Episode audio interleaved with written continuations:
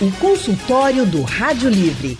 Faça a sua consulta pelo telefone 3421 3148. Na internet www.radiojornal.com.br. Gente, um estudo feito na Austrália e nos Estados Unidos apontou que metade da população mundial vai desenvolver um transtorno mental durante a vida. Mas por que isso, hein? Será que dá para a gente reverter?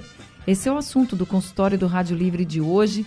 Por isso, nós estamos recebendo a médica psiquiatra a doutora Kátia Petribu. Doutora Kátia é professora associada de psiquiatria da Faculdade de Ciências Médicas da Universidade de Pernambuco e dos cursos de pós-graduação em Ciências de Saúde e de Ebietria da UPE. Doutora Kátia também é ex-presidente da Sociedade Pernambucana de Psiquiatria. Boa tarde, doutora Kátia. Seja muito bem-vinda ao consultório do Rádio Livre.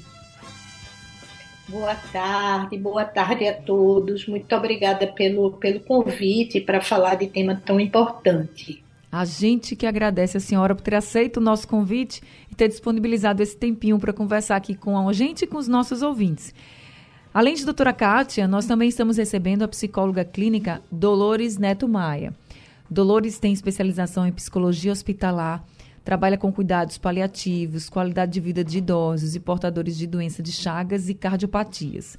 Ela atua no ambulatório de doença de Chagas do Procap e também em consultório particular. Doutora Dolores, muito boa tarde. Seja também muito bem-vinda aqui no consultório do Rádio Livre. Doutora Dolores, está me ouvindo? Bem, a gente vai restabelecer aqui a ligação com a doutora Dolores para que ela também possa participar com a gente do consultório. Se você que está nos ouvindo quiser participar do consultório, você já pode mandar mensagem para o nosso WhatsApp. 99147 8520 é o número do WhatsApp da Rádio Jornal para você fazer pergunta, pode escrever a pergunta, pode gravar um áudio, fica à vontade, tá?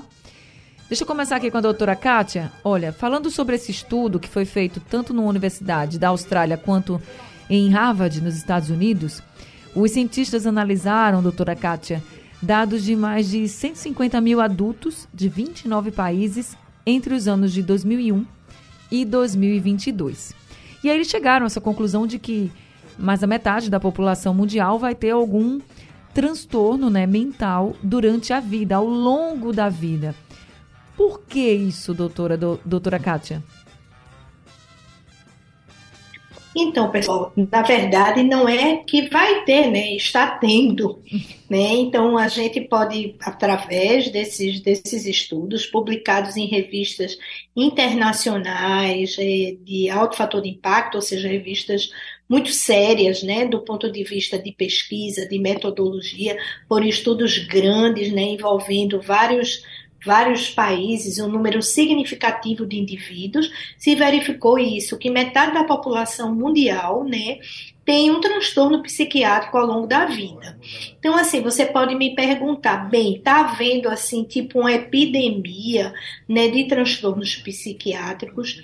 Na verdade, não tá certo? Se a gente pensar em termos é, de depressão, é, de transtornos alimentares tipo anorexia, não está havendo. Agora, está havendo um aumento de outros transtornos psiquiátricos que se juntam aos existentes, daí o aumento das cifras. Quais são é, os, as, os transtornos psiquiátricos que têm tido um aumento significativo. O transtorno de estresse pós-traumático, devido à violência.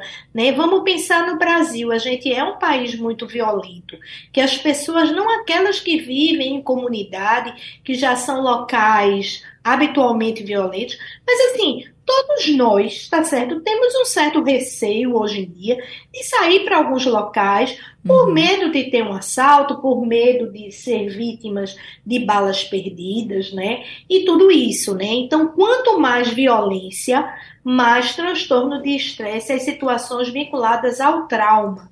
Tá? É, reações agudas ao estresse. Por exemplo, houve um aumento importante, significativo de transtornos psiquiátricos após, durante e após a pandemia. A gente chama isso de quarta onda, né? Ou as consequências tardias da pandemia. Então, assim, depois da pandemia, é difícil uma pessoa que tenha voltado a ser o que era. Quantas pessoas adoeceram, sobretudo as faixas etárias limítrofes, as crianças, adolescentes e, sobretudo, os idosos, né? As crianças que necessitam das interações é, sociais. E os idosos porque ficaram reclusos e muitas vezes eram os responsáveis, né, por poder transmitir as doenças. Então precisavam ficar reclusos. E essa reclusão ocasionou não apenas ansiedade, depressão, insônia, mas também houve um aumento né, do número de casos de demência. Né? Então, tudo isso, minha gente, contribuiu para que esse estudo de 2022, né, assim, houvesse um aumento significativo desse número de casos. Quer dizer, a cada duas pessoas, uma teve ou terá um transtorno psiquiátrico ao longo da vida. Pois é. E aí, o estudo, ele fez uma divisão, né? por gênero, por exemplo, os uhum. transtornos mais comuns em mulheres e os transtornos mais comuns em homens. A doutora Kátia falou uhum. de transtorno do estresse pós-traumático, está na lista como os transtornos mais comuns em mulheres. No caso das mulheres, também entrou aí depressão, entrou também fobia, né? No, e o transtorno do estresse pós-traumático. No caso dos homens, abuso de álcool, depressão e fobia. A gente vê fobia nos dois, a gente vê depressão nos dois né, de tanto em homens quanto mulheres, que é o que a doutora Kátia estava falando, depressão, ansiedade. A gente vem acompanhando o crescimento de pessoas com esse diagnóstico no Brasil, principalmente depois da pandemia. Deixa eu ver se a doutora Dolores está me ouvindo agora. Doutora Dolores, está me ouvindo? Acho que a gente não está conseguindo aqui colocar a doutora Dolores. Por enquanto, a gente vai conversando, vai, vai ampliando aqui nossa conversa com a doutora Kátia. E aí, doutora Kátia, a gente começou a perceber muitos diagnósticos de ansiedade, como a senhora falou, e depressão, é, principalmente depois da pandemia. Acho que muita gente né, ficou muito assustado com a Covid-19. Nós vivemos aí um momento que acho que muita gente nunca tinha nem imaginado que a gente podia passar por aquilo e a gente não sabia o que ia ser o futuro. E eu conheço pessoas que até hoje, assim, se tratam realmente e têm muito medo do que vem pela frente. Tem diagnóstico de ansiedade, tem diagnóstico de depressão. E, doutora, a senhora acha que essa é a tendência, assim, é uma consequência mesmo da pandemia que a gente tenha mais e mais casos de pessoas com ansiedade, depressão, independentemente da idade? Sim, sim. Claro que vamos combinar. A partir do tempo, né, do momento que houve a saída da pandemia, hoje a Covid é endêmica, né? Uhum. Sempre vão ter casos de Covid, mas de uma forma bastante mais tranquila e restrita aquelas faixas etárias, né? Mais, ou os mais jovens, crianças, né? Ou os os idosos, né? E, sobretudo, aquelas pessoas que não fizeram uso das vacinas, não completaram o esquema vacinal, né? Certo. Que tem isso também. Agora, é, quem está vacinado, o risco é muito, muito pequeno. Mas o que aconteceu para algumas pessoas que que teriam, digamos assim, uma predisposição, uma tendência a ter esses transtornos psiquiátricos, o, o a Covid-19, né, por tudo que estava revestido, quer dizer, uma doença nova, uma doença grave, uma doença sem tratamento, porque a gente desconhecia, a perda de número de casos de amigos, de familiares próximos, ouvir falar de, de, de, mortes, de doenças entre as pessoas conhecidas e mais o isolamento social. O isolamento social foi o grande vilão. Então, assim, nos idosos, para que se mantenha o cérebro funcionante, é necessário que haja interação social. Antes a gente achava que era a Covid em si. Na verdade, não era. Era essa, essa essa falta dessa interação social. Então, muitos idosos, está entendendo, desenvolveram um quadro demencial que talvez fosse desenvolvido daqui a dois, três anos, cinco anos, ou nunca, tá certo? A partir de todas essas questões. Então, foram questões que foram muito graves, muito importantes. E até hoje tem pessoas que estão isoladas, né? É que têm medo de vir adquirir a doença e desenvolver quadros de ansiedade importante, quadros de fobias importante. Claro que desse percentual, um percentual bom, ao longo do tempo, com o tratamento psicoterápico adequado, com o tratamento farmacológico, tomando medicação adequadamente, isso aí vai vai ser revertido, mas não tenha dúvida que alguns vão ficar sequelados durante muito mais tempo. É, inclusive, né? Eu acho que não já foi. É. Inclusive, doutora, Pronto, não só o medo da Covid-19. Acho que pode ter, ter, sido, claro, né, o fator principal para desencadear, como se um gatilho, enfim, do que a gente vivenciou, mas é, é como se a pessoa ficasse realmente com medo de tudo que vem pela frente, não só da Covid, né? Com, de tudo que vem pela frente. Assim, eu conheço gente que não dorme direito até hoje, que realmente trata, está tratando ansiedade e que se sente mal com certas situações e que não estão relacionadas à Covid, mas tudo começou ali, naquela época mais grave, que a gente pode dizer assim, da pandemia. Doutora Dolores, agora está conseguindo me ouvir? Agora estou. Aí, que coisa boa! Doutora Dolores, seja bem-vinda ao nosso consultório. Obrigada, eu te agradeço. Mesmo com esses atrapalhos, estamos firmes. Estamos firmes, claro, a gente não desiste não, que a gente é brasileiro. Pois é, exatamente. Simbora. O doutora Dolores, falando um pouquinho né, sobre esses problemas que a gente está enfrentando, a gente está enfrentando realmente né, mais pessoas com transtornos psicológicos. E tem esse estudo agora falando sobre que mais da metade da população mundial, em algum momento da vida, vai enfrentar, um, vai ter um transtorno mental. Nesse estudo, eles, como eles avaliaram em mais de 150 mil adultos de 29 países, nananã, eles também uhum. analisaram pessoas mais jovens. E aí, eh, na análise, eles viram que o pico da idade de início das queixas relacionadas à saúde mental foi de 15 anos. E a média uhum. seria de 19 anos para homens e 20 anos para mulheres. Mas como a gente pôde perceber, adolescente já com 15 anos com essa queixa também de uhum. relacionadas à saúde mental, né? Saber uhum. essa idade, no, essa idade, por exemplo, assim, de início, num estudo como esse, pode nos dar um norte para cuidar melhor dos nossos jovens? Deixa eu te falar uma coisa assim, que quando a gente faz consultório há muito tempo, eu já faço praticamente há 40 anos, né? Hum. A gente tem que ver que os problemas sempre existiram. Né? Esse tipo de problema, de transtorno, de doença a nível é, psicológico sempre existiu. Eu acho que, assim, que antigamente era mais fácil você ter uma doença física do que um problema mental. Uhum. Uma doença que precisasse de um psicólogo ou de um psiquiatra. Né? Então era muito mais fácil você dizer assim, uma doença física do que uma doença é, emocional. Então, muito tempo se passou despercebido para a sociedade os casos que a gente tinha, que vinha acontecendo.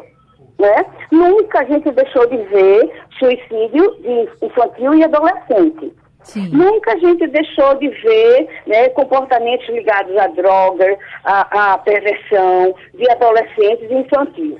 Então, na realidade, o que, o que eu acho que eu venho observando é que, não botando um marco como a pandemia, mas eu acho que o fato de fazer com que você ficasse mais tempo em casa, lidando com as pessoas, né, com as pessoas da família, com as pessoas dos amigos, né, nesse tempo de convivência, começou a exacerbar coisas que você não via. Né? Uhum. Então, um adolescente, ele passa por uma mudança. De infância para adolescente, é, é, é uma, uma transição assim, muito dolorosa para a pessoa.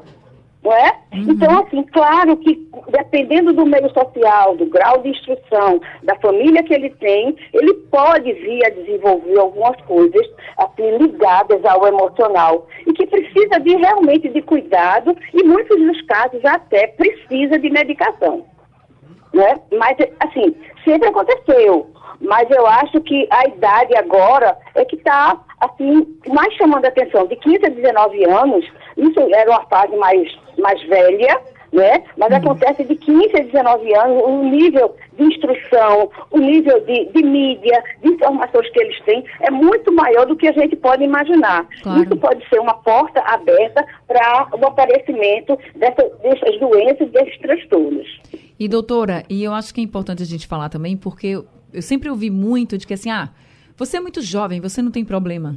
Quem tem problema é a uhum. gente que é mais velho, né? Que, que tem conta para pagar, que tem muitos outros problemas. Acho que é, hoje em dia a gente ainda tem muitas pessoas que pensam dessa forma, mas também já tem uma boa parcela que entende que não, que esses problemas da ordem emocional, vamos dizer assim, eles podem começar em qualquer idade, né? Uhum, claro que sim. Né? Eu acho que, que a estrutura que nós vivemos tem muito, um peso muito grande nisso. Como a gente lidar com as dificuldades da gente em, em relação à, à saúde mental. É preciso saber lidar, é preciso pedir ajuda, é preciso procurar tratamento e não abandonar o tratamento. Por isso que a gente está recebendo aqui a doutora Dolores, que é psicóloga, a doutora Kátia, que é psiquiatra. E isso, gente, e procurar ajuda não é demérito para ninguém, pelo contrário, você tem que procurar ajuda para você viver melhor. Deixa eu fazer o seguinte, deixa eu fazer uma pausa aqui no consultório. Daqui a pouquinho a gente vai voltar conversando mais com a doutora Kátia, com a doutora Dolores e com você que está nos ouvindo também. Quer participar? Manda uma mensagem para o nosso WhatsApp 991478520 é o número do WhatsApp da Rádio Jornal. Consultório do Rádio Livre hoje falando sobre saúde mental a gente está citando aqui um estudo que foi feito na Austrália e nos Estados Unidos e que diz que metade da população mundial vai desenvolver algum transtorno mental durante a vida. Os mais comuns: depressão e ansiedade. Nós estamos conversando com a médica psiquiatra, a doutora Kátia Petribu, também com a psicóloga clínica, a doutora Dolores Neto Maia. Falando um pouquinho sobre ansiedade e depressão, vamos começar com ansiedade, até porque o Brasil é líder no mundo em prevalência de transtornos de ansiedade, isso de acordo com a OMS e uma pesquisa que foi divulgada em 2017. Mas números mais recentes deste ano, tá, já apontam que mais de 26, quase 27% dos brasileiros receberam diagnóstico médico de ansiedade. Um terço da população mais jovem, de 18 a 24 anos, é ansiosa. E os maiores índices de ansiedade líder dentre todas as faixas etárias no Brasil. Claro que as prevalências maiores é, foram em mulheres, mais de 34%, é o que diz aqui os dados divulgados, e também no, na região do Centro-Oeste. Mas por que eu estou trazendo esses dados aqui falando sobre ansiedade? Por quê? Porque a ansiedade é sim, está se tornando sim um, um diagnóstico cada vez mais prevalente, né? E eu queria já que a doutora Dolores pudesse explicar um pouquinho para a gente os sinais de uma pessoa que tem um transtorno relacionado à ansiedade, um transtorno de ansiedade. Que sinais essa pessoa dá, doutora Dolores? Pessoal, é, o que eu acho que é mais importante é que esse estado de ansiedade, a gente fica ansioso por alguma coisa. É como a gente tivesse uma previsão do futuro, do que pode acontecer. Uhum. Aí o que é que acontece? A gente fica inquieto o tempo todo. É uma inquietação que altera até o sono. A gente não consegue nem dormir bem de tanto ficar ansioso esperando alguma coisa acontecer ou não. Né? Isso dá muita dor nas costas, muita tensão muscular. São preocupações tão, tão grandes, tão grandes, que até interfere no apetite. Né? Isso pode levar a alguns medos, medos até aqueles medos irracionais que a gente não sabe nem de onde vem. Tanto faz a gente estar tá muito alegre, daqui a pouco está triste, choroso. E aqueles pensamentos, principalmente são obsessivos, aqueles pensamentos que não saem da cabeça da gente. Então, isso é um sofrimento imenso para o indivíduo, seja ele criança, adolescente, o adulto e principalmente no idoso. Né? Então, esses sintomas de ansiedade, eu acho que em algum momento da vida, né, a gente tem muitos. Uns são leves, outros são mais, mais fortes, e que, querendo ou não, nessa, nessa intensidade, quando faz com que você não consiga ter uma vida social plena, não consiga mais fazer suas atividades normais, ele precisa realmente ser tratado com medicamento. Entendi. Doutora Kátia, depressão também é algo que está mais prevalente na nossa sociedade como um todo, não só brasileira. Mas depressão não é tristeza, não é só tristeza. Nem todo mundo que está triste é depressivo e a gente sempre fala isso, porque às vezes a pessoa está muito triste e acha que está entrando num estado de depressão e não sabe ali muito como diferenciar. E tem gente que acaba ignorando uma outra pessoa que está dando ali os sinais de depressão, mas a pessoa ignora, faz de conta que não está acontecendo nada e não dá apoio àquela pessoa que está precisando de ajuda. Então, com relação à depressão, o que, que a gente pode falar de sinais e sintomas de que aquela pessoa realmente está entrando numa depressão? Bem, é, para o diagnóstico de depressão é necessário a pessoa é, sentir tristeza, sentir um desânimo grande, sentir, às vezes não é tristeza, às vezes é irritabilidade, que a gente chama de disforia, mas é uma tristeza muito maior do que ela sentiu antes, tá? Então, o humor depressivo é muito maior do que uma simples é, tristeza. E ou perda do interesse ou prazer pela maioria das atividades. Então, era alguém, por exemplo, que gostava de caminhar, que gostava de ver um jogo na TV, que gostava de dar uma volta no shopping, de jogar dominó com os amigos e perde completamente a vontade, o prazer de fazer essas coisas que lhe davam prazer anteriormente. Então, um desses dois sintomas é necessário ocorrer por no mínimo 15 dias e associado a insônia ou hipersonia, há um aumento ou redução do apetite, tá certo?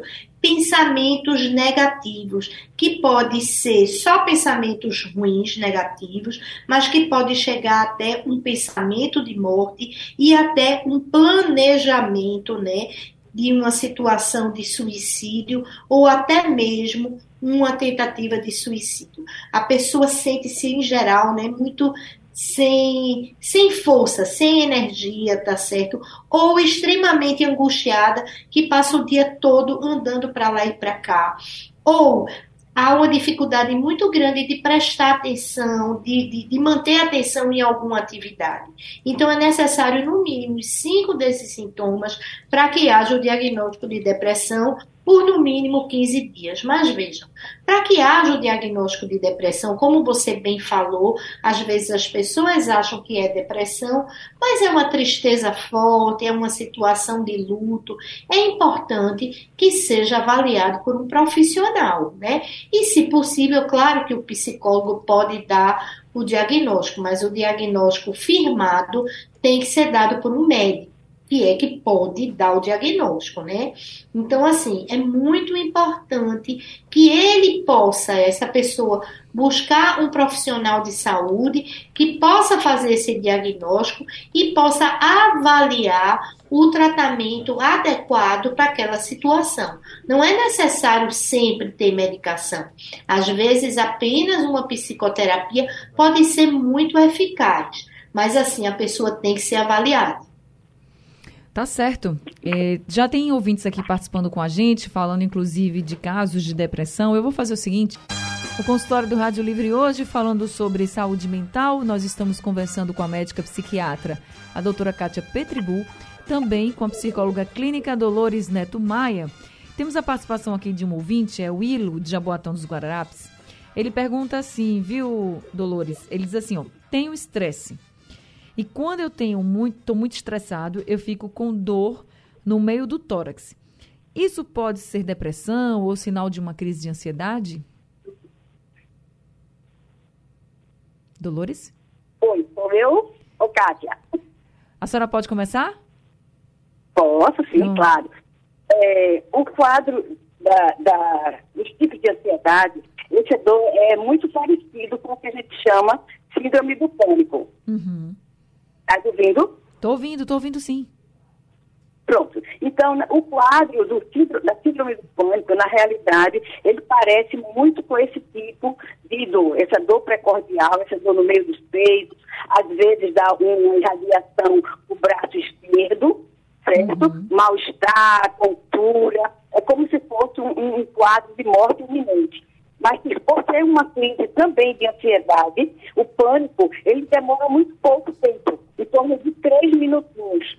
Tanto que quando as pessoas vão para o hospital pensando que está tendo um infarto ou qualquer outra coisa mais grave, os sintomas já passou. Só que esse, a síndrome do, do pânico, que vem associado com todo esse tipo de, de desconforto emocional, não deixa de ser uma crise de ansiedade braba, forte, que a gente hoje denomina de pânico, porque é uma morte, é uma sensação de morte iminente. Então, é dor no peito. Dor no peito a gente pensa logo que é o coração que vai parar, que é alguma coisa, é desse sentido. Né? Mas Entendi. o estresse, ele não tem, na realidade, a síndrome do pânico não tem uma etiologia, mas o estresse é um dos fatores que dá, dispara esse gatilho para esse tipo de sintomatologia. É, Kátia, doutora Kátia, e essa crise de ansiedade também pode, por exemplo, é, alterar a pressão, causar sensação de desmaio? Porque uma das nossas ouvintes aqui, a Socorro, do Ibura, ela disse que estava com falta de ar, é, tontura, a pressão estava alterada, sensação que, de que ia desmaiar. Quando foi para o médico, ele fez vários exames e aí ele disse que ela provavelmente estava sofrendo de uma crise de ansiedade. E ela pergunta se isso realmente é possível. Não, é possível completamente. Agora a gente precisa, digamos assim, separar os tipos de ansiedade. Quando a ansiedade é uma ansiedade aguda, né? Se for o caso dessa ouvinte que aconteceu de repente, ela estava tranquila, não estava numa situação de risco qualquer e esses sintomas acontecem e duram até uma hora e meia, no máximo duas horas, uhum. isso se chama transtorno do pânico. Só que, assim, além do transtorno do pânico, é muito comum o transtorno de ansiedade generalizada. Por quê?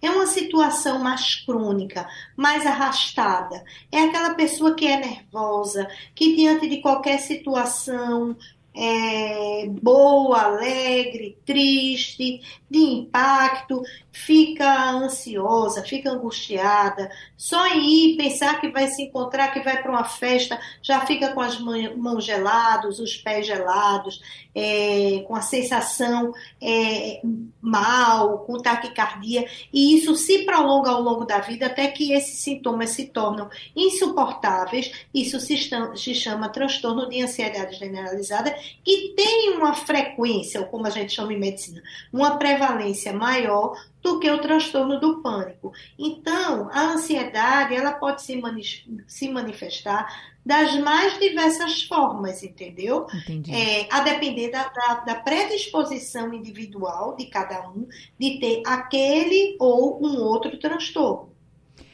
Quem também está participando aqui com a gente é o Edivaldo, nosso ouvinte. Vamos ouvir então a mensagem que ele enviou pelo WhatsApp. Boa tarde, Anne. É, Edivaldo, de Maranguapium. Anne, gostaria de saber das, das psiquiatras qual a, a verdadeira finalidade do floxetina Ok?